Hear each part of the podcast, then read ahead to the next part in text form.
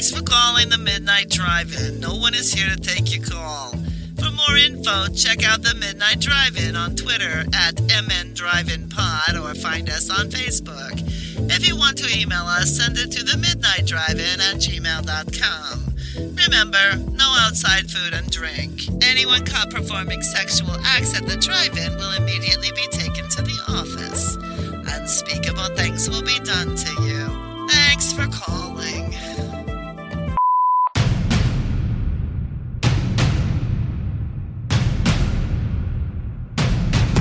Drive away your worries and cares at this drive-in theater.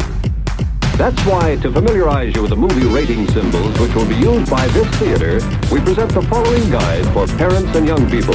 X, no one under 17 admitted. It's technically a parenting fail on my fault for, you know, having a seven year old that still can't go to bed on his own, but Go to bed, God damn it! It's also technically my fault because whatever's wrong with my genetics that makes me not be able to go to sleep seems to be wrong with him as well. Ah, It's like, perpetuating problem. yeah, oh well. How was uh how was how was your Thanksgiving, Noah? Sounds like you were sick. Yeah, I got sick as fuck week. Wednesday night, and I'm still pretty sick. So not great. Oh, boo. It's all right. We went to my family's Thanksgiving, and uh, my girlfriend noted, like, "Oh yeah, you were right. All the food was terrible." I'm like, "Yeah, I warned you." That's that's such That's just nice. a fascinating thing to have bad food year after year. My, well, my family, everybody in my family except for me, apparently, uh, smokes like a chimney. So I'm pretty sure they can't taste anything. That that legit makes sense. oh yeah. Yeah. Although ironically, my dad is a great cook and smoked for years, so I don't know if he can even appreciate the food that he makes. I don't know. But Maybe his food was so good it broke through to not being able to taste stuff. oh, maybe. Because it's the only thing that makes sense. Like, why else would food be so bad if none of them, if they could all taste it properly? I don't- uh, some people just like shitty food. I mean, I guess that's possible too. My ex's grandmother used to make the turkey the day in advance and then reheat it, and it was it was so dry. Yeah. it's like like because we would always have to go to both like holidays with my dad being an excellent cook that would mean that we would just be like actively avoiding turkey at all of our family gatherings we're like we just be like i don't know what the polite way to say this is but i'm just gonna live At on least it's a good excuse. here. You can be like, I turkeyed up in the last one. yeah. Getting real tired from all this turkey. Better eat something else. it's more of a problem when you're like i'm planning to turkey up tomorrow so i can't have turkey now sorry it's clearly we're making a Hey, decision Brenda, here how about you take this dry ass fucking turkey and throw it in the goddamn trash can? oh So my mom does this thing where I don't know. I've never. It's never been explained to me. She always makes turkey and ham, which I'm just like, mm-hmm. we're gonna have ham on Christmas. Mm. There's Why are we lots of having ham now? that do that. Sure. If, if you have enough people to eat it all, it makes sense to me to have options. But Well, Cindy said she heard my mom tell someone, which I didn't hear it, that she got like a 10 pound mm-hmm. turkey breast for this. And I mean, 10 pound turkey breasts. So it's my mom, my stepdad, me, my brother, my sister. Cindy's there. It's my sister's three kids. It's my brother's two kids. Like 10 pounds of 10 pounds of turkey. Not going to cut it. They need out their game. I don't know. I, I'm always partial to turkey. this all feels like leftovers, we're too. wading into controversial. yeah. Well, yeah. I mean, the, tr- Why the is trick controversial? Is, is if a 10 pound turkey would feed everybody, then you need a 20 pound turkey. Exactly. My family's dumb though. That's the only nice thing my family does for me every year is whenever there's turkey, I always get a breast set aside for me to bring home. Yeah. It's like carved out early and put aside so nobody will eat it. it's like, like every like like Christmas and every Thanksgiving that happens, and it's um, it's just one of those things where I'm like, it's I guess you guys never do anything nice for me all year long. This is all I get. I bring it home. Refuse to uh, share it with anyone. So Lando tries to grab a piece, and you're like, "No, not for you." yeah, it's usually not that hard to convince him to eat something crappy instead of good food. So Uh, I bet if there was one person you would have shared your turkey with, it would have been Bill Paxton. damn straight. But not Billy Bob Thornton though. Fuck that guy. I don't, I don't know if either of these versions of Bill Paxton, if I would share my turkey with him. You fucking better. He's- you don't want to piss him off. I'll tell you that much. He's going to decide he needs to control the turkey, and he'll dole it out as needed. Yeah. Hey Noah, do you want to tell us about uh, Simple Plan? Uh, sure. Uh, three guys find a briefcase of dangerous money in a crashed airplane, uh, and it fucks their whole lives up. That's that's a, that's the entire plot, basically. I mean, it's it's kind of it's it's one of those. It's a movie that's about three friends coming into a bunch of money, and and it destroys their relationship, and they basically all but one end up dead. Which yeah. I know maybe when this movie came out, that wasn't like a fucking cliche yet, but now it's a cliche. And this was my first time watching this movie, and this is not the best one of those tellings of that story. It's kind of, I'm going to be 100% honest, this movie's a little bit boring. Oh, we're gonna we're gonna strongly disagree on this. Yeah, it's No. just not. Um, I don't have the attachment to it that you guys do, so I don't know. Th- This being a first time watch, I was like, okay, well, there's like eight other movies that are the same thing that I would rather watch than this. I don't. I, I I'm a little caught off guard by that because the execution of this film is so good, and I mean, with Bill Paxton's. I mean, when when you get into the details of it and you watch Bill Paxton's kind of like whole view of the world just collapse around him, where at the beginning of the movie he clearly feels he has this just perfect idyllic life, and every element is just falling apart around him. You know, his relationship with his brother is not what it seems. His relationship with his wife is not what it seems. You know, the way everyone views him is clearly incorrect, and for a while that that's he uses that to his advantage, but you can also see that it's just eating away at him, knowing that he's not the good person that he thought he was. Um, when with the revelations of like his family history that come out, and you're just like, oh, like that's like you feel bad for him, despite the fact that he's effectively the villain of the film for most of the movie. And it's like, uh, I think it's I, I, again to say that other movies have done it better. I I I would happily watch other movies that told the same story but better. Um, but this this one's great at it. I think. Do you have examples, Noah?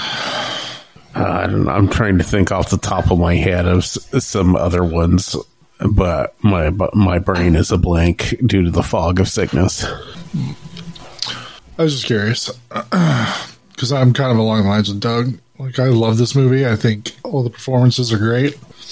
The direction's fantastic, uh, and just sort of the weird, uh, not weird, but like the very much, I guess, spoiler for the end, the Twilight Zone sort of ending where he sort of gives up everything for this money, and then turns out he can't even spend it. So the whole thing was just like for nothing. Yeah. Well, and Just love all of it. the the darkness of this notion of now he's going to return to his air quotes idealistic lifestyle, right? Which they do a really good job at the beginning of the film, I think, of setting it up as though he is living a perfect life. Um, but to know he's going to go back to that, but you know, without family anymore, knowing his wife is basically hates him at this point and is and is just utterly disappointed with their life, you know, having lost this opportunity to build the future for his daughter, which is such an important part of the storytelling, and just it, it's it's like 70s sci-fi like darkness, that level of ending, but in a drama film. It's just like it, it's so upsetting at the end of the movie when he's just like you know, and there's that line of like voiceover where he's like, you know, some days I manage not to think about the murders. Like, occasionally I have a good day where I'm able to just make it through my day without thinking about how fucked up everything is, implying that most days I spend all day thinking about how fucked up everything is. Yeah, just the fact that he essentially gets away with everything. Yeah. But then, like, it still just ends in ruin. So it's just Yeah. like, wow, I've accomplished nothing. I'm further behind than I was when I started. I thought I was going to get ahead using this Yeah. stolen No, money I mean, or whatever. I mean, the whole message of the the movie fact is basically uh, given incentive, everyone turns into garbage, and that's just, and it's like, yeah, It- but I, well, I don't need a movie to tell me that. I already know that given incentive, everybody turns to garbage. Sure. Yeah, I mean it's it's the typical, you know, money is power and power is corruption type messaging. I don't think it's it's it's a tale as old as time kind of thing. Um, but I think watching it unfold the way it does, and there is that moment, like it, y- you can't help but think at the end when you're watching him throw that money into that fire, and you know his wife is losing her mind on him, and you know he's already killed his own brother, and you just can't help but think like he wanted to turn that in at the very beginning. He, his idea was, "Fuck this! I'm just we're just going to turn it in, and maybe we'll get something." I was gonna say, and you know what the funny thing is, is because that was ransom money. If they had turned it in, they probably would have got a reward of some kind. Oh yeah, like yeah. I mean, yeah, they, they would have probably been better off turning it in. I mean, and I think there is a clear message in the film too that doing the right thing in this scenario would have paid off. I'm not sure how much that translates to the real world because I'm not sure if doing the right thing ever actually benefits you in the real world. But um, that's the message of the film, and you're like, yeah, if he it, he had the intellectual capacity to understand what the right thing to do was, and he allowed himself to be corrupted by people who didn't have that same capacity, and therefore he he went down this really dark rabbit hole. Um, you know, like, what does he end up killing? Like three people. This is a guy who was clearly like a non-violent person at the beginning, and that I mean that I mean, technically four, I guess. for Well, he kills the, Oh. the friend and her his wife, and then his brother, and then well, the quote unquote FBI guy who's yeah, the old man. I guess technically it was Billy Bob Thornton who pulled the trigger on the friend, though, right? oh, and the old man. You're right. Yeah. Like, there's a lot of people dead at the end of this movie. Oh, Billy Bob Thornton did shoot the FBI guy. And You're you could ar- you could argue that by creating this whole scenario, he's responsible for the police officer's death as well, right? yeah. To some extent. Um, maybe probably not legally responsible, but morally. Um, yeah. No, I, I like for me, it's just the the storytelling works perfect. The performances are fantastic from everyone. Um, maybe Gary Cole at the end when he comes in is a little over the top, just slightly in his performance. It's not necessarily bad. It's just um, he's surrounded by greatness in this film. I mean, he's like you know what I mean, like Yeah. he's he's in these scenes with Billy Bob Thornton and Bill Paxton and uh, I don't know the name of the actor off the top of my head that plays the sheriff, but he's really good too. Chelcie Ross. Sure, I worked on a movie with him. uh, he's he's a really good actor, He is. um, and it's I would say I still think Gary Cole's performance is pretty good too. Um, yeah Considering he's uh, whatever he is, kidnapper, ransomer, yeah whatever. He's coming in trying to play an FBI guy. So maybe that sort of over the topness is almost like, well, this is what an FBI guy is like, yeah. So he's like sort of scenario. it comes across as phony because it's supposed to be phony. I can see that. I'm not even saying he put that much thought into it, but like it still works for me because of that. And, and I mean, like, I'm really nitpicking when I complain about it. Just so we're clear, it's like that's that's real far down the rabbit hole. Like, like it's not something that I would ever. It doesn't bother me when I watch the movie. It's just Like, because everyone, you know, even even like weirdly, like the smaller roles, like the the friend's wife, whose name I'm never going to know. Like, I don't know the main character's name, so I'm not going to learn the wife of the third lead's name. But Sure. um, like her getting all mad at her husband because he's up drinking with the guys late at night and stuff. All that felt really real, and I think that realness I think adds to why the story is so impactful because it does feel like okay, here's a guy. You're trying to understand that character's motivations. And when she comes down the stairs yelling at him and basically calling him a loser for not having a job, and he's talking, you know, there's already been that scene where he has like that little breakdown because he's talking about um, losing his truck because he can't make the payments and stuff. And you're like, you can understand the motivation of that character because it's built into the story without them having to have him come out and say anything.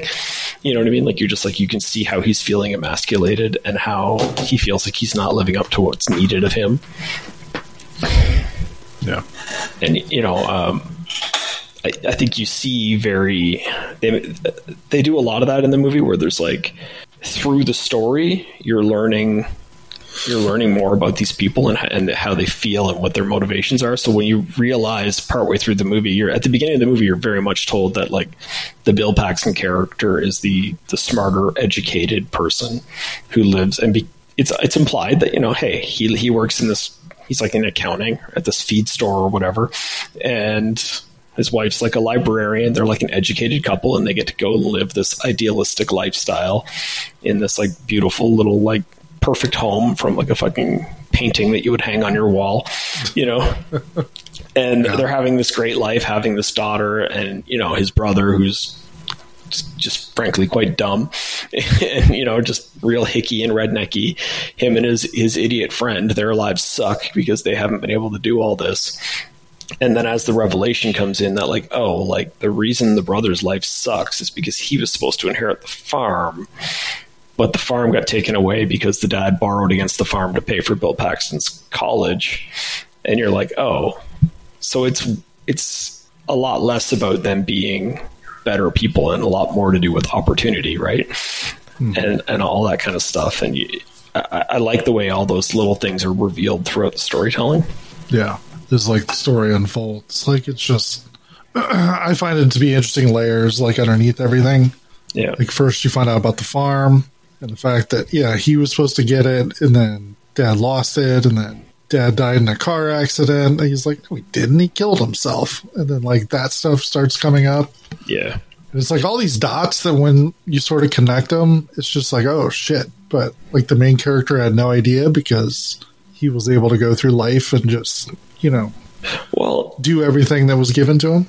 and we we we probably all know people that are living a good life because they were born into good circumstances and they obviously didn't screw it up, but they didn't really accomplish much either, right?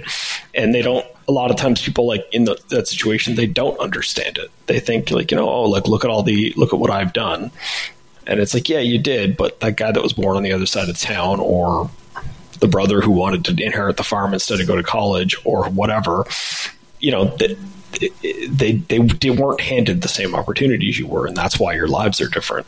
And it's hard to explain that to people. And I think watching, learning that about the Bill Paxton character is, in a lot of ways, what this movie is about, right? And then the interesting moments where his wife turns out to be more like the devil on his shoulder, Mm-hmm. which is not something you would think. But suddenly she's coming up with all these ideas of what he needs to do in order to keep the money and everything else. And of course, he goes along with it, and it all goes to shit when he does that. Well, most people who have ever met a woman will understand that they will pressure you to find to do whatever it takes to get them an easier, better lifestyle, regardless of the impact it's having on you. That felt very real to me too, where he's like, it's clearly stressing him out, and she doesn't care. And when he's like, maybe we should do the right thing and get rid of this money, and she's like, absolutely not. And that's when the big reveal comes that he thinks he's living this idealistic lifestyle, but she hates it because she doesn't want to have to cut, like clip coupons and stuff, you mm-hmm. know. And when she uses the daughter against him, and it's like, do you think your daughter's ever going to really be happy playing with hand-me-down toys? And it's like, I don't know. Now her now her daughter's being raised by a murderer. Is that better? like, that's Yeah. Now, mom and dad got some secrets. Yeah. I, I feel like, you know, conspiring to commit murder together probably puts strain on a marriage. I don't know. Not going to try it just to find out, you know? Come on, Doug, get married and then kill someone. Hmm. I mean, I could see how one would lead to the other. Is there anything you did like about this, Noah? It's the acting was all fine. I mean, I per, I personally think this is probably one of Billy Bob Thornton's best performances because usually I find him kind of insufferable and stuff. Mm-hmm. It's really neat to watch Billy Bob Thornton in two movies in the same week because I think he does a good job in both movies. I agree this is probably the better performance, but just how different he is in the movies, you know. Yeah. Um, Bill Paxton plays different characters in these two movies as well, but they're both these charming, likable characters, you know, whereas Billy Bob manages to play two completely different versions of himself. Yeah. I, th- I think turns out he's a really good actor. What? I know. I know nobody's said that before. I'm the first one to realize that Billy Bob Thornton's a good actor, but who ironically like came up as a writer, which is I don't know. Anything else about uh, Simple Plan? no. I mean, I'm for me like I like I think like Noah says, it's not necessarily the most original story. I think the the basic outline of the story of these guys find this stuff, it corrupts them, it causes them to do things they probably wouldn't have done otherwise, and drives them downhill. I think we haven't. I mean, we haven't talked enough about Billy Bob Thornton's character though, and watching him go from Yeah. A simple, just like a simpleton, but who's relatively happy in his simple life, you know. But he's been carrying these burdens kind of behind the scenes, and the fact that when all this happens, he just can't handle it. And that ending, when he convinces his brother to shoot him, and basically like like basically threatens his brother, you know, like if you don't Yeah. shoot me, I'm going to shoot myself, and that's going to be a lot harder for you to explain, and you know it will. And he's not wrong; it would be a lot harder to explain, you know. Um, but if you just if you just shoot me and claim that guy did it, there's no other witnesses here. They're going to believe you, and it's going to be easier for you. But like, what what a dark moment to have him to have him go. Like again at the at the beginning, he was so like he was like a big dog that just comes running up to the door when you come home, kind of like just happy, kind of go lucky, making his way through. And just the depths of that character when they have that conversation about like where he's like where am i gonna like go? Like you keep telling me if i get get my share of the money i have to leave but where like if i can't buy the farm back then what what else am i gonna do kind of thing you know Well, and the fact that he's the only like one that kind of I I think that his desire for the money is kind of normal. If that makes sense, he he wants it, but the only thing he wants is to like buy his parents' old house that he thought he should have got whenever they died that he didn't get. Yeah, like it's it's of all the motivations, his is the most noble. You know, his is the I just want I just want the life that I was promised, and it's I didn't do anything to mess up that life. It was taken away from me. I just want back to square one. You know. Whereas I think even the other friend, like you, he has that. Well, his is different because his is desperation. Yeah, and and it's one of the things they don't get into as well, though. It it does seem like there are jobs available in this town, and they don't really get into well, why has this guy been unemployed for so long, and I'm not really sure what the what the reasoning is. Um, you know, because if it's I do my best all day, every day to build a better life for myself, and it's just not working out, you have a lot more sympathy for him than if it's I drink all day and therefore nobody will hire me because I show up to interviews drunk, then that's a lot less sympathetic, you know? And they kind of implied that he spends a lot of his day drunk.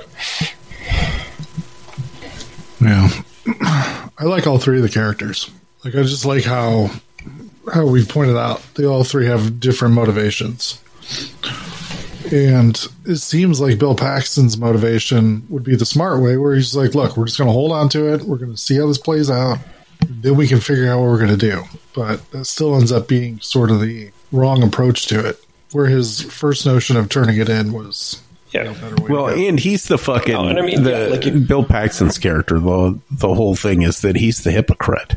At, at every fucking turn, he's a fucking hypocrite. Oh yeah, yeah. Don't tell anybody. Don't Yeah. even tell your wife. Don't tell your girlfriend. Goes Yeah. home. He's like, "Honey, look what I found." Well, yeah, I think his his core character flaw is arrogance, right? Like the reason he tells his wife is because he thinks he's better than everybody else, and he thinks him and his wife are so much smarter than these other two that they can handle it, and these other two can't. Um, and it turns out nobody can handle it. So that's his his pride isn't is his I mean, downfall. arguably, he's correct. Only because the very first uh, crack in the armor of everything is 10 seconds after they find the money, that cop pulling up. And the brother and that other guy hatching their plan to basically tell the guy that they heard a plane because somehow their knowledge Yeah. of the plane would alleviate suspicion of their knowledge of the plane. It, it's oh yeah, like those are dumb characters. Um, there's no like when I said that it was circumstance that resulted in their different lifestyles. There's an element of truth to that. There's also the fact that those two guys are idiots, um, and I think sometimes when you're dumb long enough, it kind of becomes your identity of being dumb, and they that's what it is with them. It is like these guys who are like partially because of circumstance, but also they've just kind of accepted that this is their place in the world, is to just be these two idiots running around, you know, still acting very childish despite being grown adults. Uh, so that I mean that is that is a child's notion. We're going to tell them about the plane, and that way, when they find the plane, if there's something missing, they won't blame us because why would we have told them if we knew if we were the ones that took it? That is like a ten year old's logic. Yeah, it's fascinating. But the execution of it, again, the execution is fascinating too. Though I love watching it happen because Bill Paxton is just like so frustrated in that moment when the guy's talking about the plane. And he's like, "What? What? Like what? Didn't I just leave you guys alone in the car and tell you not to?" Yeah. Yeah, I don't know. I I think my biggest my biggest problem with this movie is uh, movies that are going to be incredibly depressing. I need that offset with other stuff. And this movie has none of the other stuff. It is just every second of this movie, things just get worse and worse and worse and worse. And you're like, okay, yeah, sucking my will to live, man. Yeah, it, it it's not a happy film. It's a you know, um, it's it's a depressing drama film, and it's I I have to admit like that is the kind of film I get into sometimes. I don't know. There's something comforting about watching a depressing movie. like I said, if it's offset with other stuff, I can do sad movies. But this one, there just there isn't any. I don't know. Yeah, No, no, there isn't. Like you're not. You're correct in pointing out that there is no offset in this movie. That like like the closest thing you get to an offset is maybe the when uh, Bill Paxton's child is born, and you get like some really happy moments, and you get that really sweet moment of like Jacob showing up with like this old like broken down old teddy bear. And that's when, like, he, when Bill Paxton tells his wife, like, this was his when he was a kid. Like, he must have kept it for the last thirty years, hidden away somewhere, and waited for to have a niece to bring it to, kind of thing. And that's like, you know, like that. That's a happy little moment. But then all that does is make it even sadder when Bill Paxton ends up shooting him in the back later in the film, was a, because it is, it does become like a Lenny and Carl type relationship, right? Or uh, who am I thinking of? Lenny and the other guy from Of Mice and Men. Lenny and Carl is The Simpsons.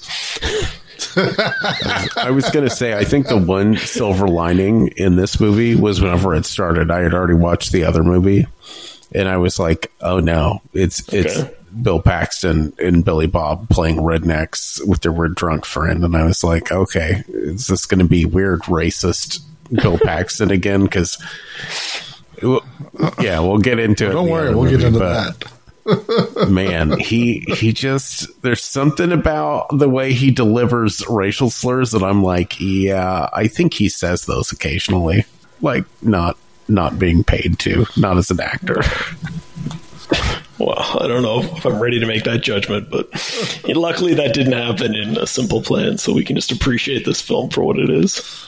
Yeah, it's just a bunch of white people. yeah i was going ready to say they they they avoided the problem by guess this there aren't any- entire cast being white people Yeah, just it's kind of kind of a good point. but the snow was really pretty and it was white, so I think they do a wonderful job of filming the visuals with the snow too. I think it really helps the film. Obviously, storyline wise, it's important that the film takes place in winter because it covers up their footsteps in certain moments and stuff like that. But also, it just looks neat. It adds something to the film. I feel like it helped. It really feels like a small Midwestern town. Yeah. Like I feel like the setting of it, like you can feel it while you watch the movie, and you're like, yeah, this feels like it's set in a small town. Yeah. This makes sense. and it's uh, like there's something about just the way everything was set up where it's like the the idea of like some guy goes to college and now he gets to be the accountant at the local feed store. Like that's his like that's a, a career ambition. And everyone else is like geez thank god he finally thank god somebody went to college and came back to take over that job. Now he can try to explain to people how you build on mondays and sometimes there's five mondays in a month not not four you know? Um, You're telling me there's five five weeks in this month? that scene entertains the hell out of me because anybody who's ever worked in any job ever has had that basically that conversation. From what I believe, I think I read in the trivia that's actually Bill Paxton's dad. Oh, really? That's kind of a fun little fact that you would never pick up on by watching it. Name, name, Apparently, Dad Bill Paxton Paxton. didn't even know he got he got hired. He apparently didn't even know he got hired until he showed up and saw his picture on the cast wall. He's like, wait, what? they just they just had his dad come in and be the guy that yells at him, Yeah. just just because Sam Raimi was feeling uh, cheeky that day. Uh, yeah, yeah, I really like this movie. Um, I was super happy to watch it. I'd kind of been wanting to watch it again. I think that's why I ended up picking these movies this week. But Yeah, pro- probably not one. Yeah, Yeah, I hadn't seen it in a while myself, and yeah I just don't see. So, so I like movies for escapism. Like that is the entire point of movies for me. And a movie that's about people treating each other shitty over money is just life. Like I don't need life in a movie form. I experience it on a daily. I work in a bank. I know people involved in money are shitty. I, I do think like it's a, it's a totally valid point what you're saying. Like I'm at we had this discussion was it shit was that last week when we watched that Bill Murray movie and you guys were laughing and I'm like I this just wasn't made for me, you know? And I think that's kind of what's happening with you this week is this movie is doesn't matter how good or how well made it is, it's just Yeah, not something yeah, you want to watch. So yeah, doesn't mean we're not going to give a shit about it. Well, but at least the di- the difference is I can go. Weird. Yeah, it seems like it's well written and all the actors performed well and all. like all Yeah. that stuff's fine. It's just I don't know. It's just a story I'm not interested in with themes that I don't care about. yeah. But they must Maybe you need some more crime in your life. Is that what it is now? No. You need more crime? No. Well, too bad. Hey, Doug, do you want to tell us about uh, One False Move? one false move. So, uh, Billy Bob Thornton plays a guy with a really annoying ponytail, who also happens to be a criminal and drug dealer. Ponytail. Jesus Christ! I am not. Right? I can't. I can't abide that haircut. I just can't. But um, anyways, so they're in. He's in L.A. with his partner, and they're involved in like trying to steal drugs and money from drug dealers. Things kind of go awry. So a bunch of dead people. Um, but the cops figure out that they're on their way to Star City, Arkansas, because of a there's some kind of a recording that they they figure that out. So two LA cops fly down to Star City and meet up with local sheriff played by Bill Paxton, who I did learn his character's name in this movie because his character's name is Hurricane because everyone still calls everyone by their like high school nicknames in this town apparently. and Hurricane is uh he's looking at this as his great opportunity. He's super excited to have this chance to uh, be involved in this big LA case and stuff, you know he's talking to he he has a bunch of lines of dialogue where he talks about how like he's breaking up the same bar fights every week and you know he's got to go out to the same house all the time for dis- domestic disputes and they don't even bother to arrest the guy anymore because she's not going to press charges so he just basically calms him down um and yeah he's he's pretty racist um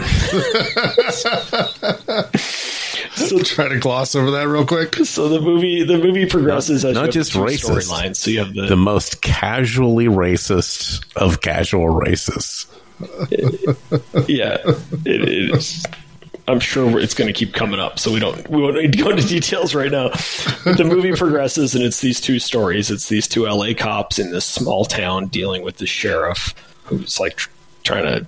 He's trying to kind of take over the case. They're kind of trying to humor him because they need his assistance, even though they don't really have a lot of faith in him.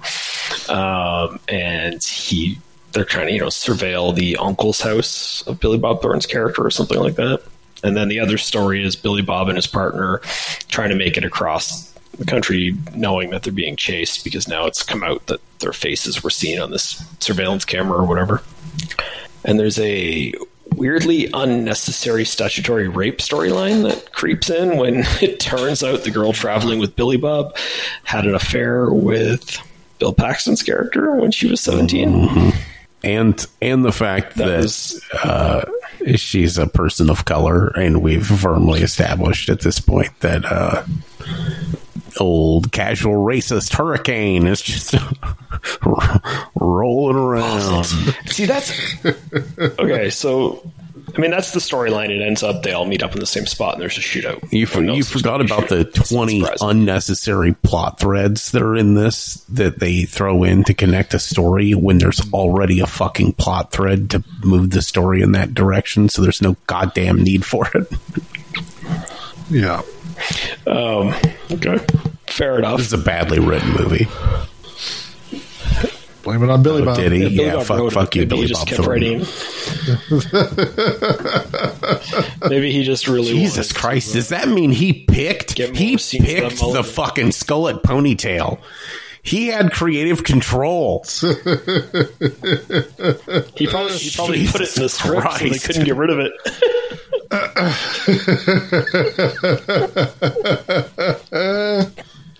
that is the most upsetting. Racism, raping, murder, all that is bad, but that the ponytail is definitely the worst thing about this movie. It was definitely a choice that he made on the page. I'm sure. It seems like it Yeah. because there's that He's like, one "I'm awkward moment this." too where he like undoes the ponytail, and I'm like, well, that's not better. Put it back in the ponytail. yeah, yeah. This movie was just fascinating. Like they keep trying to do like reveals, but when the reveal comes out, you're like, I don't give a fuck about this.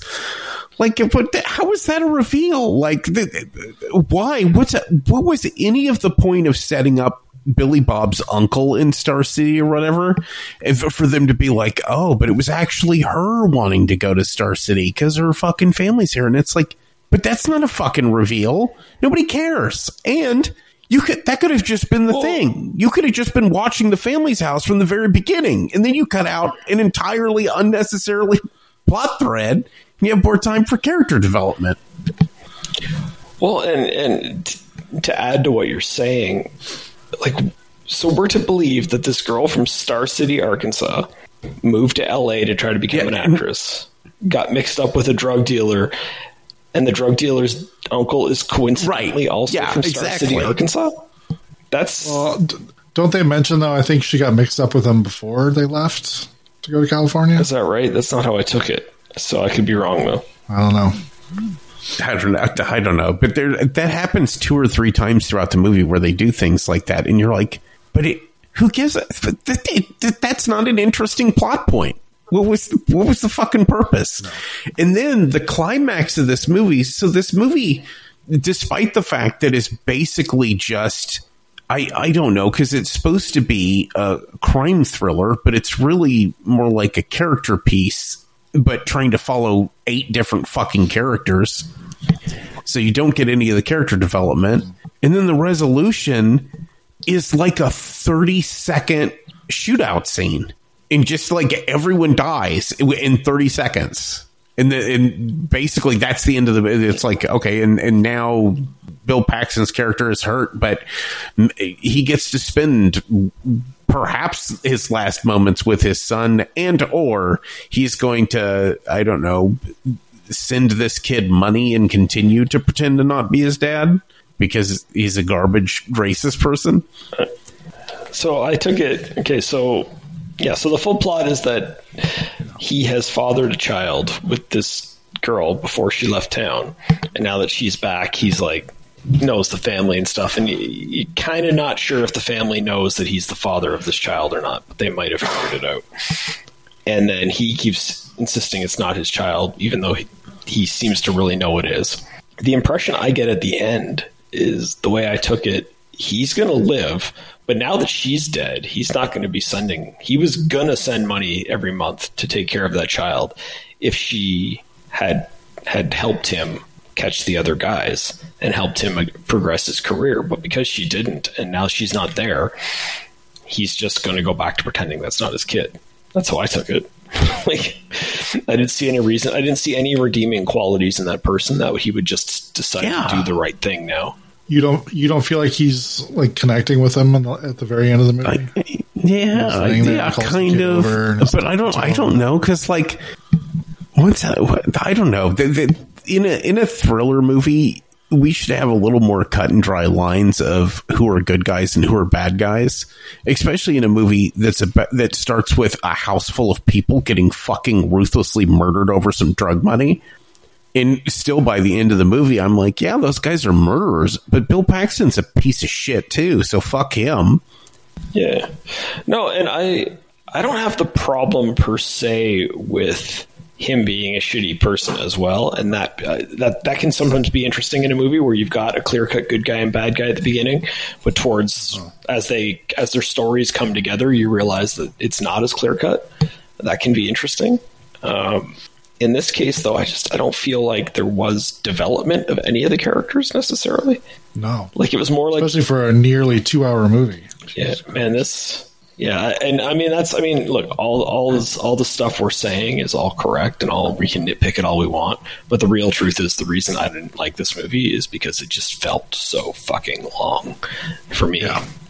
You could um, easily cut half an hour of this movie and not lose anything. Yeah, I mean, a lot of this, a lot of the side stuff, like especially with Billy Bob's character coming across country, like if you you could really cut it down. Like there's all these like he's got his partner that's from Chicago, and we learn all about that guy and stuff, and it's like, but he's not. Does it matter? Could that just be any sidekick? You know what I mean? Or even not have a third person in the car? It's just him and the girl. Like, Well, yeah. In, in one time, there's a bunch of moments in this movie where they're trying to set uh, because his name's Pluto, right? Isn't that what they keep calling him? But they're trying to set Yeah. Pluto up as oh, it's going to take a turn because he's way worse than they are. You know what I mean? He's way more dangerous. yeah, But then it never fucking happens. He just gets he just gets gut shot in that fucking twenty second fight scene. yeah. Yeah.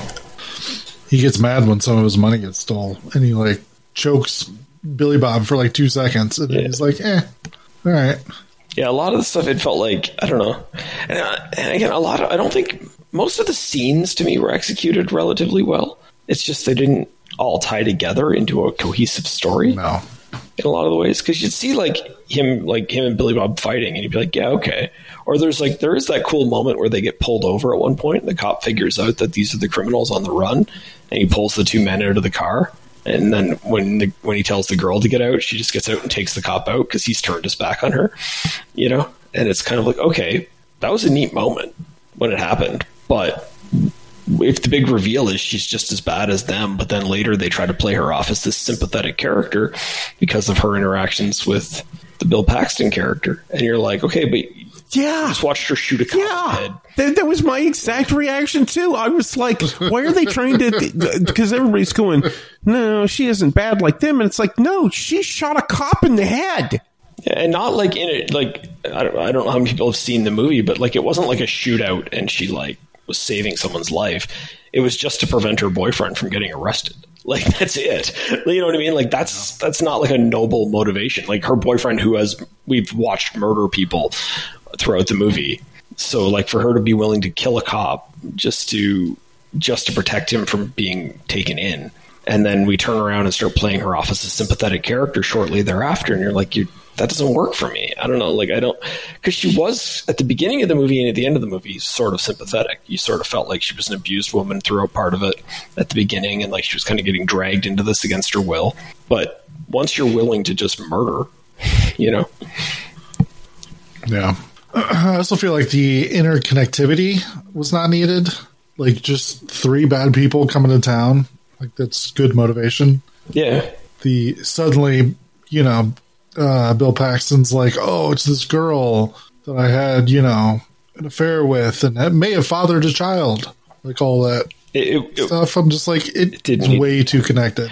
Do not need that whatsoever. one of the two stories I think would have been fine. Either Billy Bob's uncle is in town and that's who they're coming to see, and that's what sets up our storylines, and then the or you know we don't know why they're coming to town, and the big reveal is that this girl is from there, when and then that changes things, right?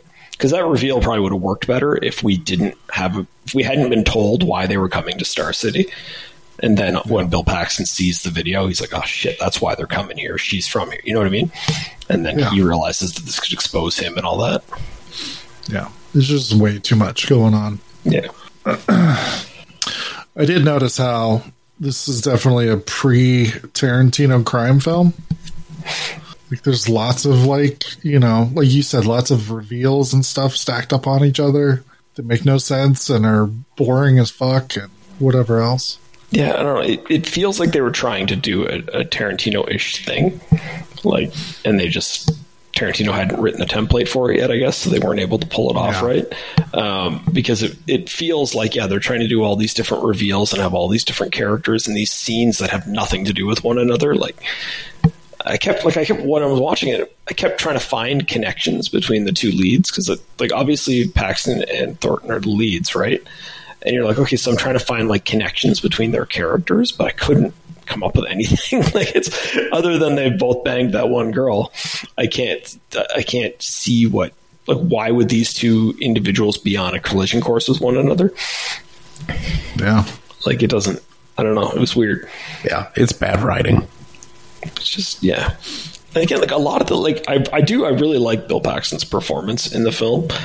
Um, his like like the way he's so excited all the time up to uh, to have this like opportunity to be involved in like a shootout because he never gets to be in one, and you know what I mean. Like I think he plays that small town sheriff who's excited for this chance to do something more exciting really well. Um, and th- there's I don't like, I don't think there's any bad performances in the film per se. Um, mullets mullets aside, I don't. I, I think Billy Bob Thornton's fine in the role. Um, you know, uh, it's just it, it's it, it's missing something. It's miss, and I think a lot of it is missing me giving a shit about the fact that these two disparate storylines are coming to a head. They didn't know how to build mm. tension properly. And I think that might have to do with what you guys both said about there just being too many of these weird red herrings and strange plot threads that don't go anywhere. You know, Yeah.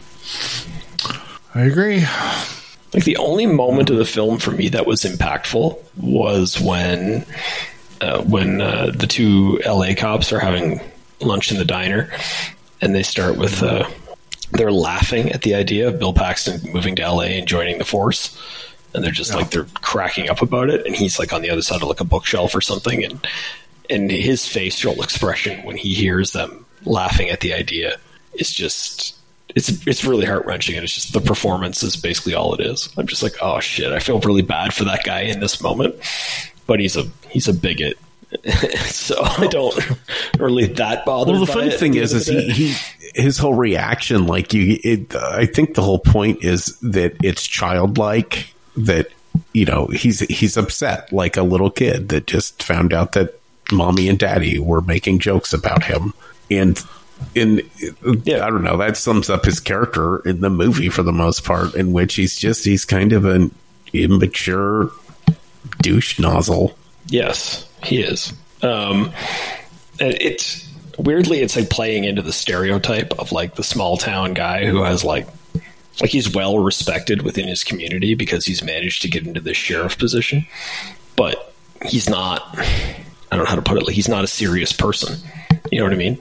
Like nobody thinks he can solve a crime, but he can go to that guy's house and hold him down when he's about to hit his wife. Like, but really anybody who goes to the gym a little bit can do that. It's not, you know what I mean? It's he doesn't really accomplish anything. And you know, he thinks he's really special and he's like not paying his tab at the at the diner and he thinks it's cool because like oh i'm the sheriff i can do that but they're like no please pay your tab like it's you know what i mean like and it's like he's he's playing the part of a lawman and doing it poorly but everybody's just kind of letting it go because somebody's got to do it in a small town and then when he's faced with real cops and they're just like no right?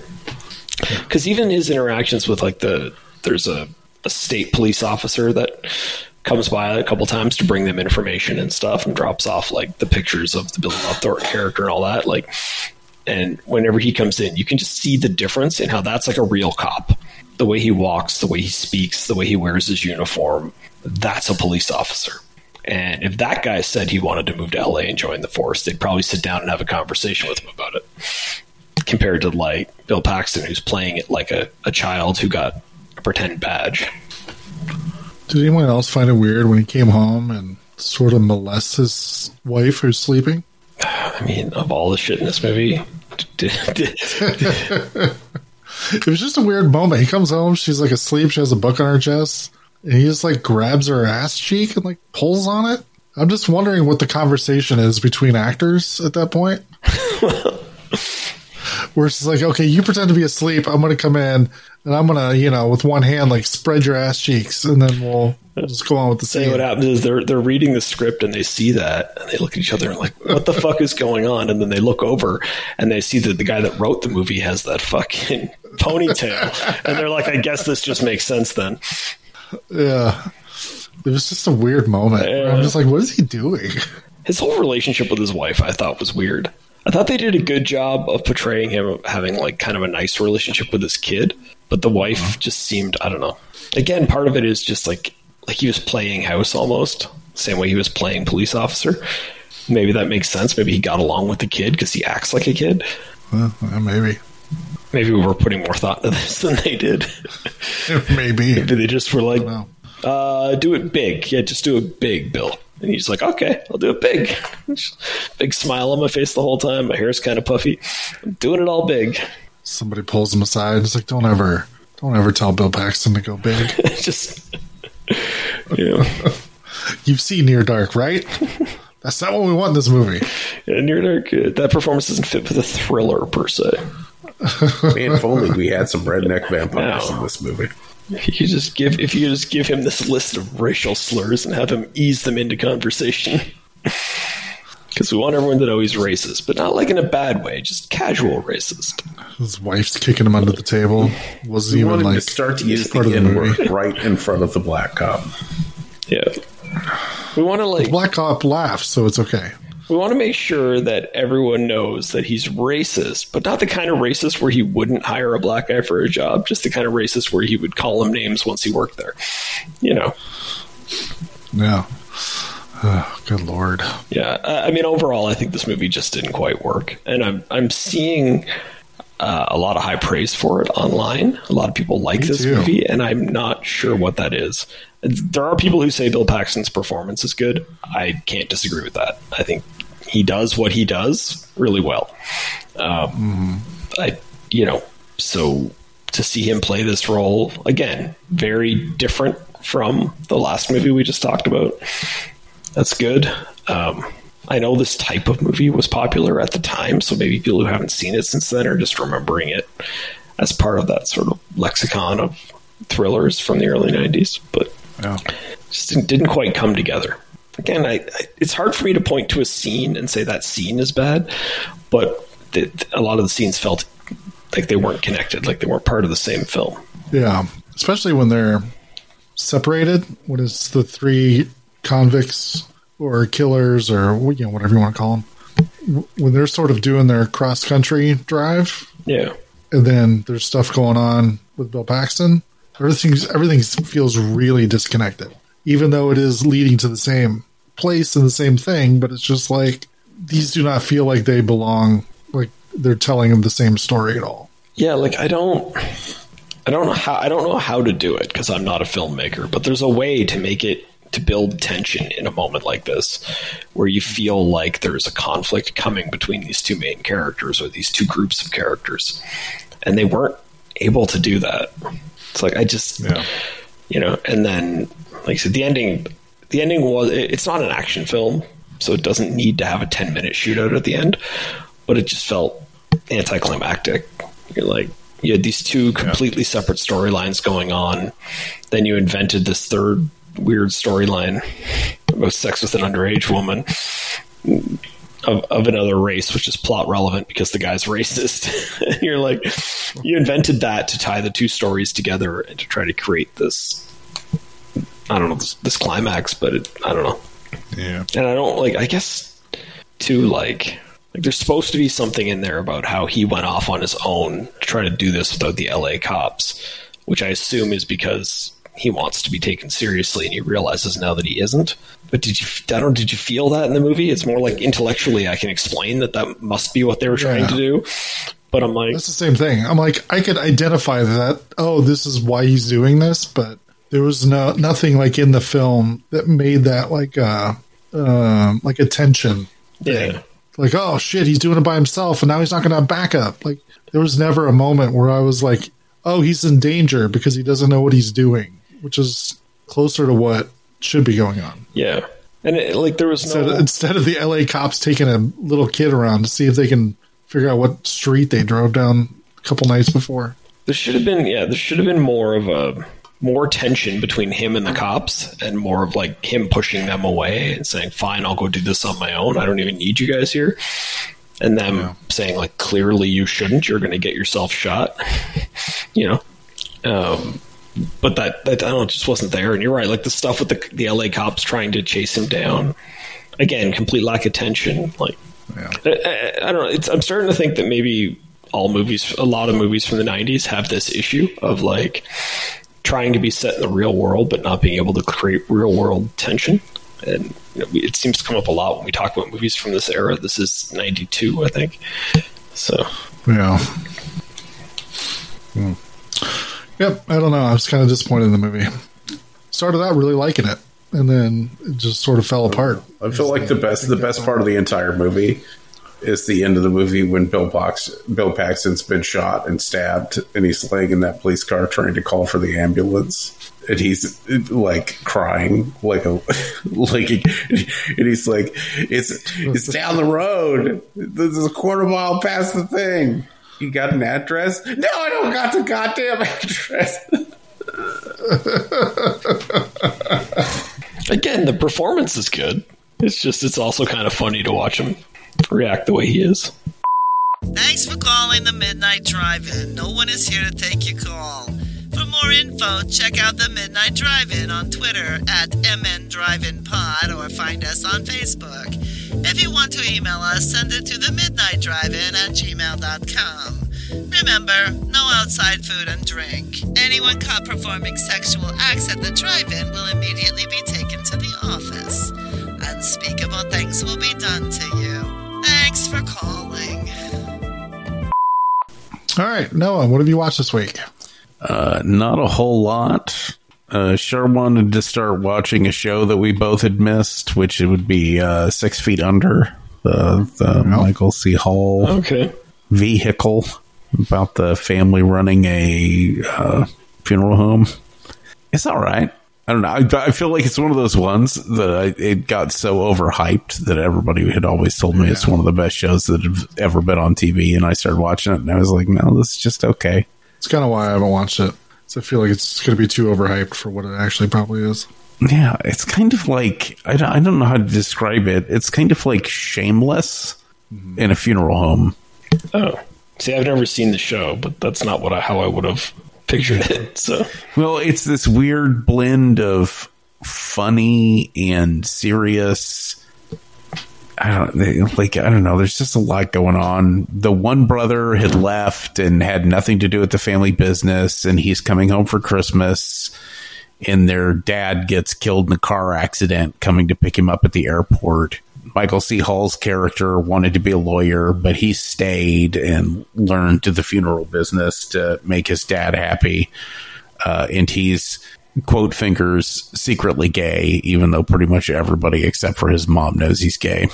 And then they have a weirdly younger sister who, even though they're both in their 30s, she's like 15 or 16 and still in high school. And she's kind of the doing drugs and wild and all that kind of stuff. In the way the show's done, I, I don't know. It's strange because they're constantly having these. I don't. I don't. I. I can't quite describe where they have like conversations with a dead person, like like a ghost, kind of. Yeah. Except I don't think in the show they're supposed to literally be ghosts. They're just supposed to be kind of these manifestations of what people think this dead person would say. Is the term dark passenger? Is that what you're reaching for here? No, I don't. It's just I don't know. It's really odd. It's, it's just an odd thing because it's not, and it seems so out of place in a movie that is otherwise grounded in reality to all of a sudden have these reality breaking moments of the show. I don't know. It's real strange. Yeah, I know what you mean. It's like a more of like a metaphorical thing than a literal. But then they're having a conversation with somebody that. Yeah. Why would they have conversations with that person? Yeah, no, yeah. I know what you mean. No, but it's not like like I said. So far, the show's really good. I mean, all the actors and stuff that are involved are all good. But I don't know. Like I said, it's, it's one of those movies that, uh, that one of those shows that I think got overhyped. So now I don't know if I can enjoy it the same. Hmm. Uh, and I think I think that's it. I've watched a whole bunch more Superstore. It's still it's still really funny. I like that show a lot. All in on the Superstore, huh?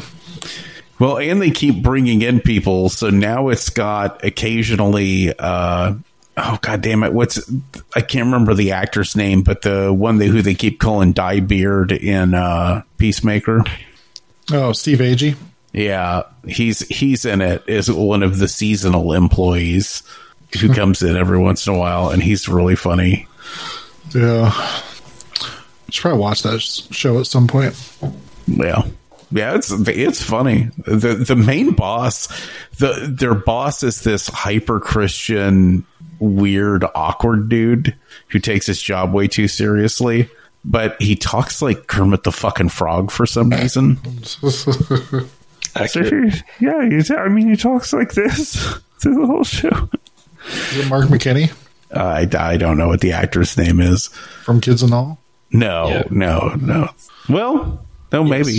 But the answer looks like he's the answer looks yes. like he's yeah. no. he looks like he's gained a lot of weight since Kids and All, but yeah, yeah. Well, but oh my god, his character is just so fucking out of control.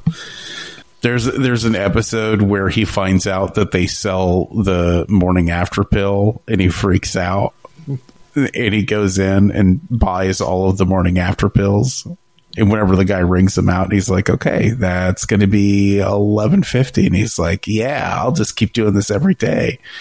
And then he looks down and he goes, "Wait, eleven thousand fifty? and the guy's like, "Yeah, these pills are like seventy dollars a piece."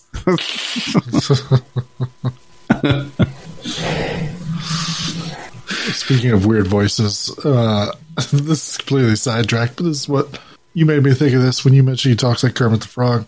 Do either one of you watch Homestar Runner back in the day? Looking at a thing in a bag. So it's a yes from Noah, silence from Doug. I said no. no, I, no. There was a weird bag comment going on. Oh, uh, I was playing uh, the Friday Thirteenth online game once, and it was just like a lobby of random people, and then we started the game. And the way the game works, somebody's always Jason, and they go around and kill all the counselors, you know and uh, this dude was not doing it on purpose. This was his real voice, but this guy sounded just like Homestar Runner, and it was the weirdest fucking thing to hear of him like busting into a cabin, like, "Oh, hello, don't one, don't one, I'm gonna kill you." just like this is the weirdest fucking surrealist moment I've ever had. That's really funny. Did you watch anything else, Noah? Just kicks open the door, just goes, Trogdor!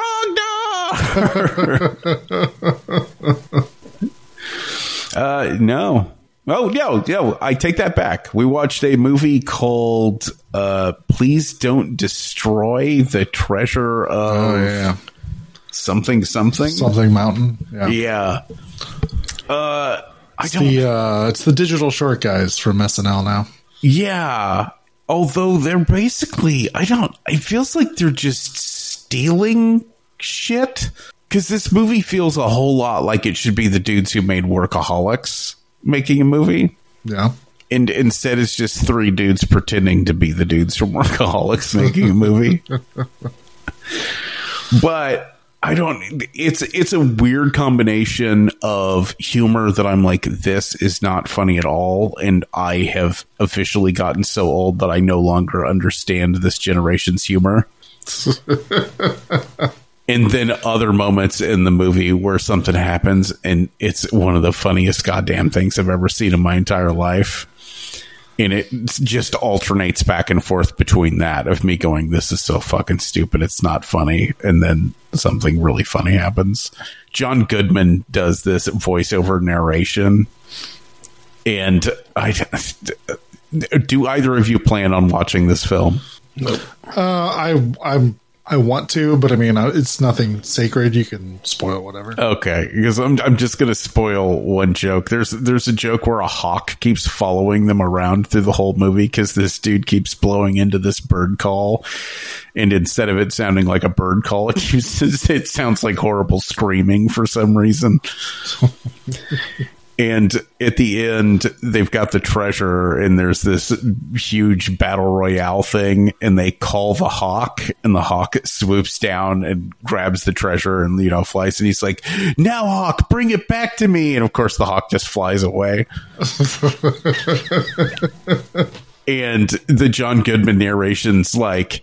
And they learned a valuable lesson that day because really it wasn't about treasure. It was about friendship. And all of a sudden they, you hear, ah, and you see the hawk swooping back toward them with the treasure. And John Goodman goes, holy shit, the hawk's coming back.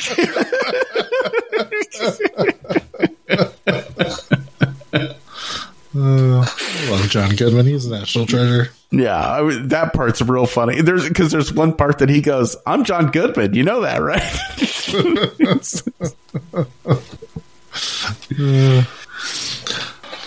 I don't know. So it's it's like I said, it's a mixed bag. It's probably worth a watch. Yeah, when I saw Conan was playing one of their dads, which is Yes. obviously the red haired guy, I'm like, oh yeah, I'll probably watch that because I do love me some Conan. Conan's Conan's one of the best parts of the movie. There's this weird thing where he treats his son like garbage. He basically owns uh, what's essentially a, like a Bass Pro Shop, and he, one of his other employees, he's super into them, but like not in a sexual way. More like he wants to pretend this other employee is his son. And they they keep talking about it like like his dad is cheating on him with another kid. like it's really weird. Anyways, what'd you watch, Doug? That's a good question. Um, let's see. I watched a movie. So I had asked Brian for a suggestion of a movie to watch, but he took too long to answer. So I went with a random Tubi selection, and I'm pretty sure I ended up some, watching something that Brian specifically said I shouldn't watch, but I'd forgotten until like partway through the movie, and I'm like, oh, I remember hearing about this. Okay. So, uh, Stripped to Kill. Do you remember telling me I shouldn't Oh watch no, that? no. I believe I told you Dance of Death was a complete ripoff of Strip to Kill. Oh, okay. Not to watch Dance of Death because it doesn't do it nearly as well. All right. So strip to kill is uh, there's a killer who is killing strippers, and so a cop goes undercover as a stripper Yep. to The the one I watched, it was a reporter that went undercover. Oh, yeah. Okay, so that's totally different. I was gonna say, like, I remember you being kind of harsh on it, and I didn't think this film deserved it.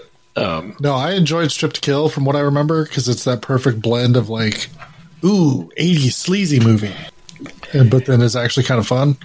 it's Whereas yeah. Dance of Death is terrible. Okay, so yeah, I would say Strip to Kill. I like what they were trying to do is make a giallo film, right? Yeah. You've got like the cops investigating. You've got the kills. You don't know who the killer is. You're reasonably confident that none of the red herrings are actually going to be the killer. Um, and then when the killer is revealed, you're like, that doesn't make any sense. How could it be that guy?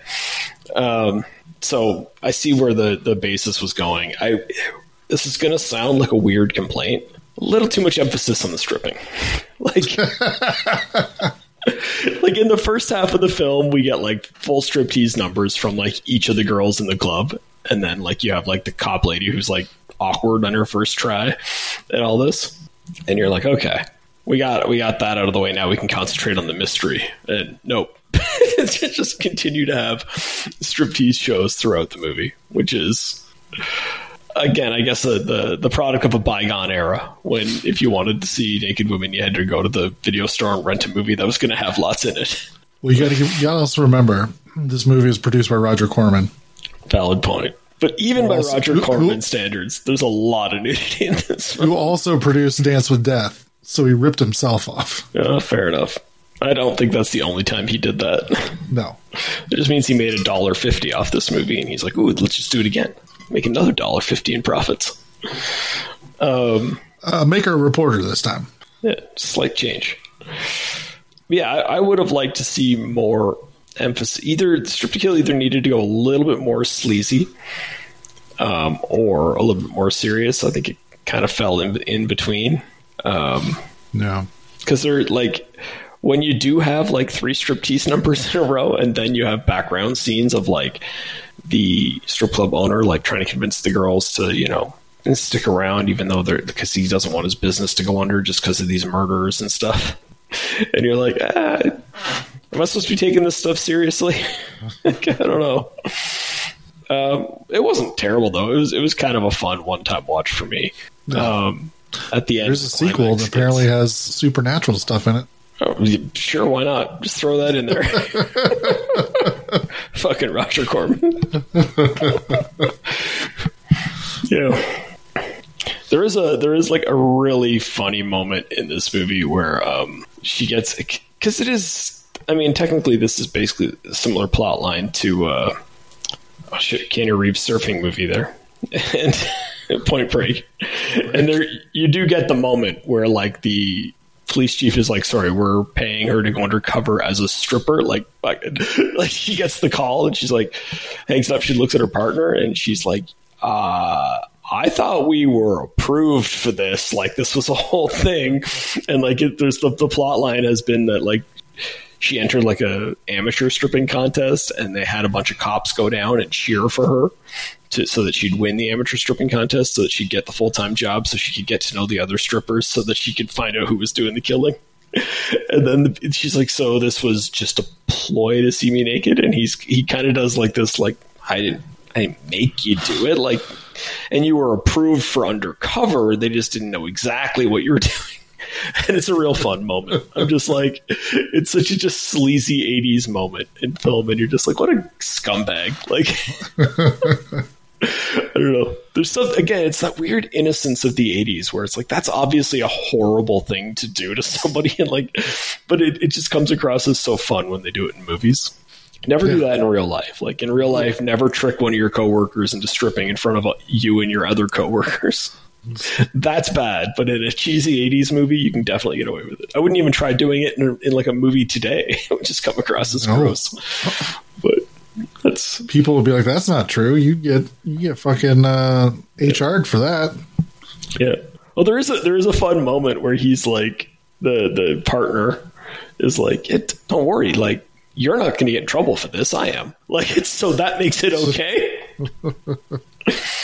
There's supposed to be like a plot line where she's like becoming friends with all the other strippers, and so like at one point when they're like pulling her off, but like when she goes in to quit, she can't bring herself to leave, and I'm like, I that was not built up properly at all. that's that's like a showgirls level of drama where you start doing like the whole like now she just really likes being a stripper, and like you almost expect the movie to end with her like turning in her badge to go be a stripper and developing a routine that involves her taking off her old cop uniform or something. Like that's the way it's being played out. But yeah, overall, I mean, I don't know how much there is to say about this movie, but it was it was fun. It was the mystery is not great. When the reveal comes of who the killer is, you're like, but I'm pretty sure there's been several lines of dialogue that make that not possible. But I guess I wasn't supposed to be listening to the dialogue in this film. I guess that's not what this was for. Roger Corman's like dialogue. Wait a minute, they let people talk in this? that was not approved. There's there's a moment too where like the strippers are going to do vigilante justice on the guy that they think is doing the killing, and there's something so cheesy about these like very 80s strippers with the big hair and the giant fake breasts and stuff trying to like beat up on this guy and like at one point I think they're like pouring gas on him like they're gonna light him on fire before the the cop stripper comes out and stops them. But it's just, there's just something hilarious about it, like because I mean, when when I say '80s stripper, I'm assuming everyone can close their eyes and picture something in their head of what that looks like, and that's what all the girls look like. Like, Yeah. uh, No, weirdly, Dance with Death has the more star power okay, because it's got Martin Mull is the club owner. Um, oh, it, is that more star power? Because this said Norman Fell. oh, well, they also had Lisa Kudrow right before she got on Oh, Friends. okay.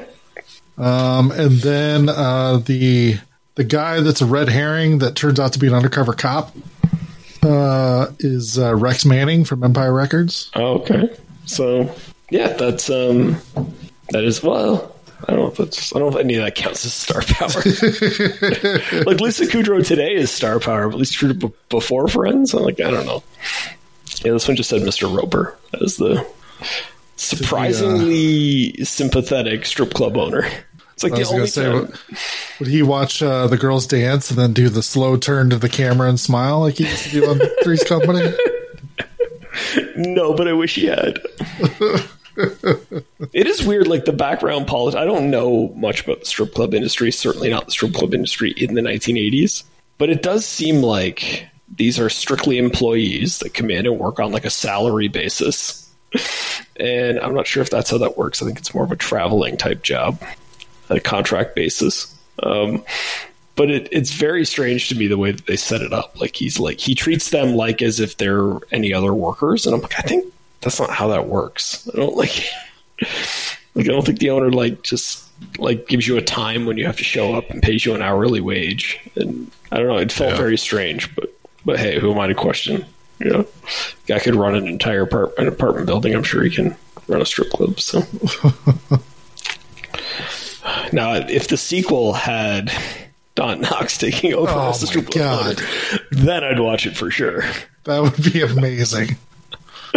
Someone's like, come on, we got to do it, guys. Let's see what Don Knotts is doing. Just now, I want that movie so bad. It's sad that it can't happen.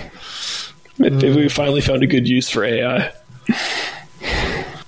Oh my God. Um, I don't know. I don't know. I don't know. That's it. Strip to kill. When you heard the title, you knew exactly what my review was going to be. and It Yep. is. There's lots of stripping in it and some killing. the kills are pretty good. That's the one thing I'll say. So, um, speaking of movies that are just about the killing, the other thing I watched was a movie called Natty Knocks, which Heard of it. it is from the director of Halloween 4, starring Bill Moseley, Danielle Harris, and Robert Englund. You knew I was going to watch it. Just- It has to happen, right? of course. Uh, yeah. A little weird that Danielle Harris plays the mom of the kids who are I'm being Jessica stalked. Fagan. Before I joined Okay. Sorry. I pulled up the uh, AI generator I have on my phone to type in Don Knotts as a strip club owner. It's making me watch an ad before it uh, Okay. before it shows me what it came up with. Well, that's a valid reason to interrupt my discussion. So. and what was I saying? Uh, Danielle Harris plays the mom in it. Yeah, which is a little weird because, like, especially having just watched Halloween 4 recently and realizing that, like, when I was a little kid, she played the little sister of the people who were the teenagers to be killed. And then now that I'm the old man, she's the old lady playing the mom of the kids. It's like, it's a little awkward. Uh, also Yeah. awkward that, like, in 1988, 10 year old me had a crush on 10 year old her. And now in 2023, 44 year old me is like, oh, look at Danielle Harris. It's one of the advantages of, uh, of getting famous when they're young and staying famous. You know, she does a podcast where people ask her sex questions and she answers them. Yeah, I keep downloading it and then forgetting to listen to it. Um, probably not perfect for listening while I work anyway. Be distracting. Um, stop stop interrupting my discussion of Natty Knocks with your weird Sorry. talk. Um, Is it good? It's a slasher film, and it's fine. And that's exactly what I wanted when I watched it. I'm just like, I think following Thanksgiving last week, I was just like, I just want to watch slasher movies. Like, why don't they just make slasher movies anymore? And that's what this is. And I mean, like, is is like spoiler alert? Bill Moseley's the killer. Um, is that awesome? Yeah, it's fucking Bill Moseley. Like, is he going to deliver a bad performance? No. Robert Englund plays like this older guy who just kind of shows up to do exposition, but it's Robert Englund giving monologues into the camera, so it's great. You know what I mean? And Yeah. you know Robert Englund telling the story of this like old witch and how her son supposedly was killed but might still be around, and then there's the Bill Moseley guy living in her house, and you're like, I wonder if that's the son. Like it's, you know what I mean? Like there's nothing particularly shocking going on the whole time. Um, but it's these teenagers running around being stalked by Bill Moseley, who's also a cop. So he like pulls them over and acts all intimidating and scary and Bill Moseley ish. I was going to say, does Bill Moseley know he's in a movie? Maybe I don't know. Or did they just film him? just, just leave him alone. Stalking teenagers? And you're just like, eh. I mean, I hope he did because it's uh, you know, I don't, I don't want him to be stalking teenagers in real life. But it's yeah, I don't know. I don't, I don't know what to say about movies like this because it's like, yes, I enjoyed watching it.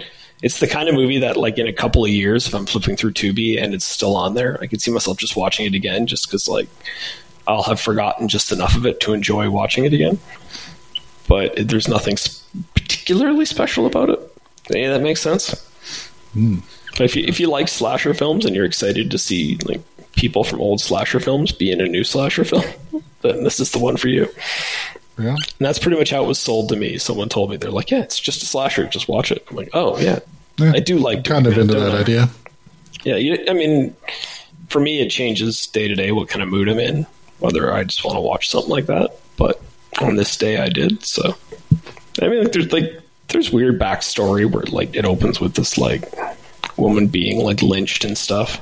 Which it does turn out that like so they take this woman who they think is like a witch and they throw her in like this shed and like vigilante style like light the thing on fire and burn her.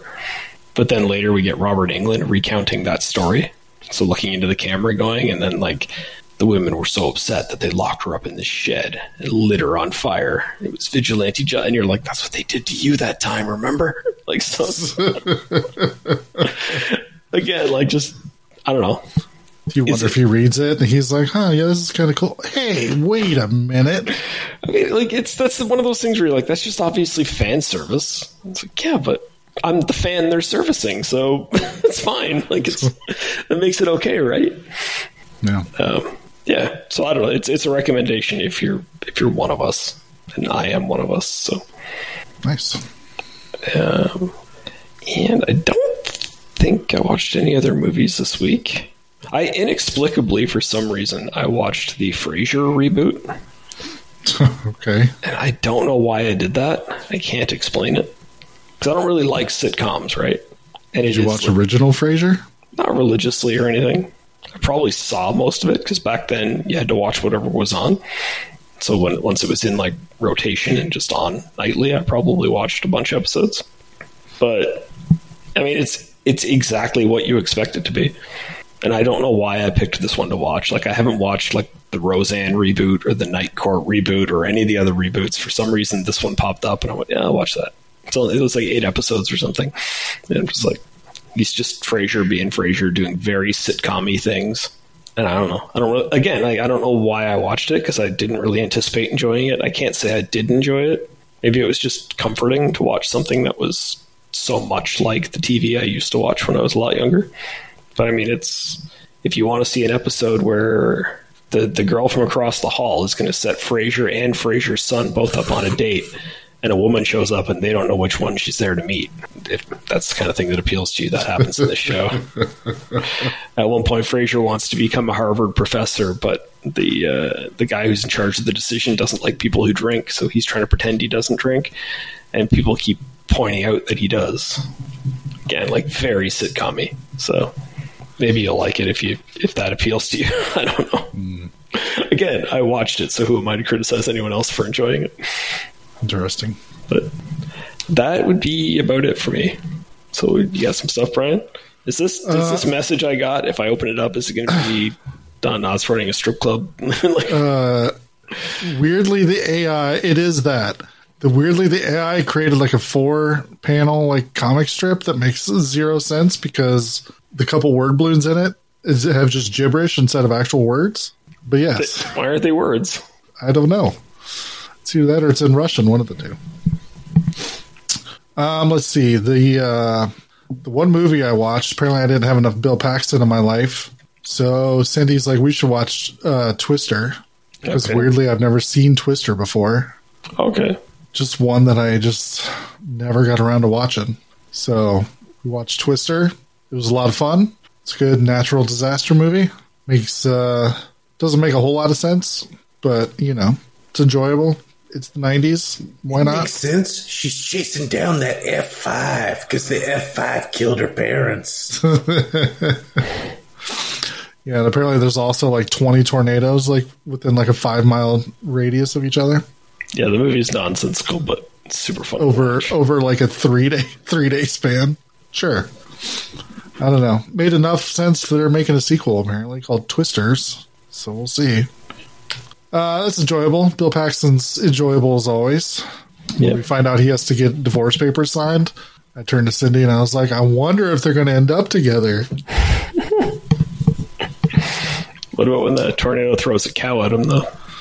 Twice, but it's just the same cow. Well, you know, special effects budgets being what they are. Yeah. Uh, yeah, I don't know. It was a lot of fun. Listen, I enjoyed it. there's plenty of big dumb action movies where people fight stuff. Somebody had to fight the wind eventually, right? So Yeah. Cary Elwes need to be an asshole that blows up in a truck in a tornado. makes sense. Yeah, totally. Um, I watched the uh, the new Doctor Who special. oh, yeah. How was that? I enjoyed it. And I was a big fan of Tennant's run, so I was excited to uh, see him come back, see what what nonsense they come up with to explain why he regenerated back into the Tenth Doctor. Uh, they haven't fully explained it yet. Still two more specials to go to the next two weeks. So no, it's good. Um, there's some stuff that feels a little like shoehorned in at first, but once the story sort of plays out, you're like, oh, okay, I, I can go along with this. People are getting super horny for his new sonic screwdriver. It is pretty fabulous. I was like, I don't remember his screwdriver doing this, and then I had to remind myself I haven't watched for the last two Doctors, so they must upgraded it. But it is pretty sweet. Um, it's just nice seeing him back in the role. Some of his old works come out again, which is a lot of fun. Um, yeah, just makes me want to go back and watch some of the uh, some of his uh, older stuff. The Return of the Converse. Return of the Converse, which happens like right away. I was like, oh wow, he just jumped in the TARDIS and uh, dug through it until he found uh, all his old clothes, huh? Um, apparently, we get a new TARDIS interior, which I was not 100% aware that that's was happening. But like I said, I haven't watched in a couple Doctors, so I didn't know what it was supposed to look like anyway. Um, but apparently, it's the biggest TARDIS set they've ever built. Lots of ramps and a bunch of other shit. So I don't know. I'm excited to see where the next two go because I know Neil Patrick Harris is on board as the was it the toy maker, which is like some a season one villain that they haven't done anything with in forever. That's interesting. Yeah, so I'm uh, always interested to see see what Neil Patrick Harris is going to do when he shows up. So um, yeah, I don't know. I enjoyed it. That was good. Uh, and then I watched Gen V, which is a spinoff of The Boys. It's about uh, kids who were uh, shot up with um um, what the fuck is that shit called? Something V. Whatever, whatever the shit is that gives people superpowers in The Boys. Yep. You know, I've been seeing that pop up, and I did not realize that was a spin off of The Boys. I got to start paying more attention to the to the world around me. Like, I probably would have watched it if I'd known that. Yep, it's only eight episodes. It's a bunch of kids in college, and they they're kind of sent to the. Um, they're all attending like the superhero college where kids with powers go, and of course some shady shit going on and some uh, cameo appearances by some other boys' characters, which is always fun. Um, but yeah, I had a good time. I got to watch. Uh, I got to watch a guy's dick blow up because this girl like exploded all the blood in it. Nice. You know, typical stuff from the boys, I was going to say that's almost cliche at this point. right? There's just so much shit that I'm just like, oh, oh, so that's what we're doing. That's what we're doing this time, huh? I shouldn't have been too excited by the uh, announcement of nudity in this episode because it was actually a dick exploding and not not anything good. Should have known better. But yeah, it's good. I'm excited to see. Uh, appears there's going to be a season two from the way it's set up at the end. So, and it just makes me more excited for uh, season four of The Boys, which is I think coming at the beginning of the new year, maybe. So, it feels like there's like like Amazon kind of does what HBO used to do, which is wait way too long between seasons of shows. right. Yeah. Like there's a post credit scene that gives away absolutely nothing, but it uh um is just fucking butcher walking down a hallway like with a flashlight inspecting something from the from like the season.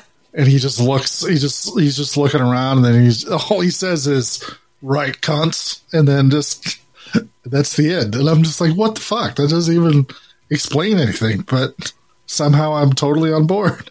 Sure. Yeah. So i don't know. It's uh it was great i can't wait to uh like i said see season four of the boys so we need to hurry up and get that get that out i should probably go watch the um the animated thing I watched like one episode of that at one point, and I I wasn't sucked into it. yeah But to be fair, I watched one episode, so maybe it, maybe if you watch more than that, it's good. I don't know. so we'll see and then uh last night i started watching uh this season of fargo only got one episode in so far but it's usual fargo tastic yeah, where some random shit's happening that doesn't quite make sense yet, but will probably make a lot of sense by the time the season's over. And will it though? lots of people with uh, that nice Minnesotan accent. So we'll see. And I didn't know uh, Jennifer Jason Leigh was on this season, which makes me super excited because I love her. And she's already in a season with Dave Foley and Jon Hamm and uh, Juno Temple. So It's a pretty exciting cast. yeah, They do a good job with that show of bringing in a lot of good people. They do.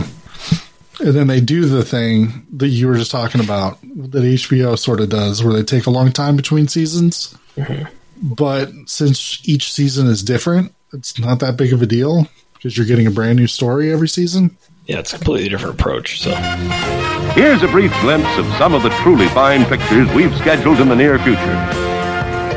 All right, Doug, I gave you more than 24 hours notice. What are we watching next week? Well, first of all, you gave me more than 24 hours notice, and you guys had a long discussion about Doctor Who. So while you were doing that, I faded out and started looking at the list to pick movies. so let's make that important because uh, you'll remember earlier in the show, Noah said that he likes to watch movies for escapism. Um, and you'll also notice that on the list, there's a week called Movies Inspired by True Events. And you'll also notice that I'm an asshole. So. So movie. So do you guys remember this weird trend from like the mid two thousands where they would pick a headline and then just make a movie out of it? Yeah. So we will be discussing Stuck from 07 and Compliance from 2012. At least Stuck is a uh, Stuart Gordon movie. It is, yes. Um, and it's No inspired idea what by either of these movies are. Okay, so the the headline that inspired Stuck was that A. Darst was drinking and driving on her way home and hit a man, and he became lodged in her windshield. So she parked the car in the garage and went inside and went to bed with him just there. and then eventually, you know, eventually she got caught because it's hard to get away with that. Yeah, I was going to say the guy in the windshield might have something to say about it. Well, I think he, I think he died in her garage because she, like, he wasn't dead when she parked the car, but he was dead when somebody else went and checked. Um, but the movie takes liberties with with the actual story. Uh, and compliance is let's just say watch compliance blind. It's way grosser. so, but also inspired by true events. So, I remember that one. um, yeah. Yeah. One of these is going to be a little bit more fun to watch than the other if they are as I remember them. so, haven't seen either one of them since they were new. So, Congrats, Noah. Nah. This, this is technically Brian's fault because he gave me too much notice for picking movies. If he'd told me like an hour before we recorded to pick movies, I would have panicked and just picked something, and then that would have been what we're doing. But since he gave me 24 hours notice, I'm like, I'll just do it later. I'll just do it later. I'll just do it later. And then, oh shit, I got to pick movies, and we're almost at that point of the show.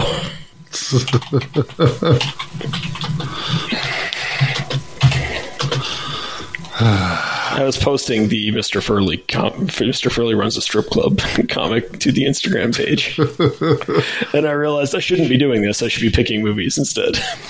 Yeah, I went ahead and posted it to the Facebook and just said this will make a lot more sense in a couple episodes.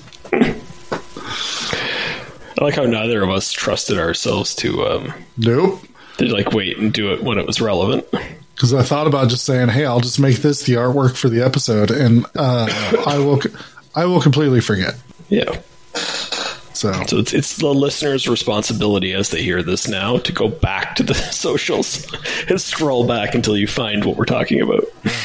That's on you guys. which won't be far because we don't get a whole lot of traffic in the Facebook group. No.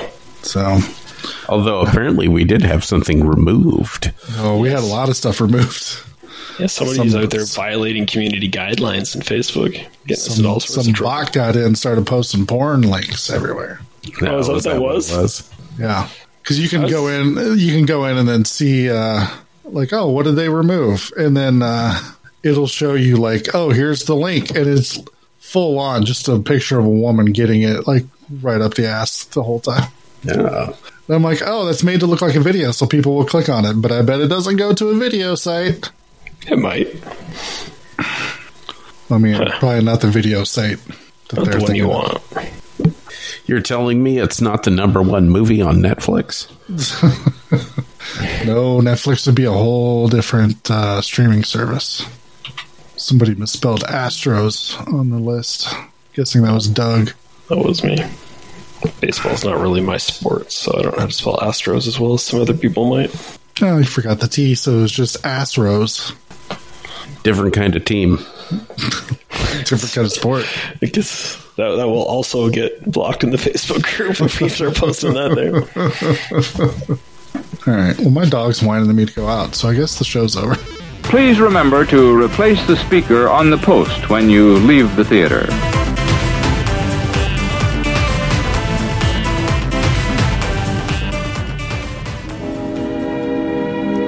And now, folks, it's time to say goodnight. We sincerely appreciate your patronage and hope we've succeeded in bringing you an enjoyable evening of entertainment. Please drive home carefully and come back again soon. Good night.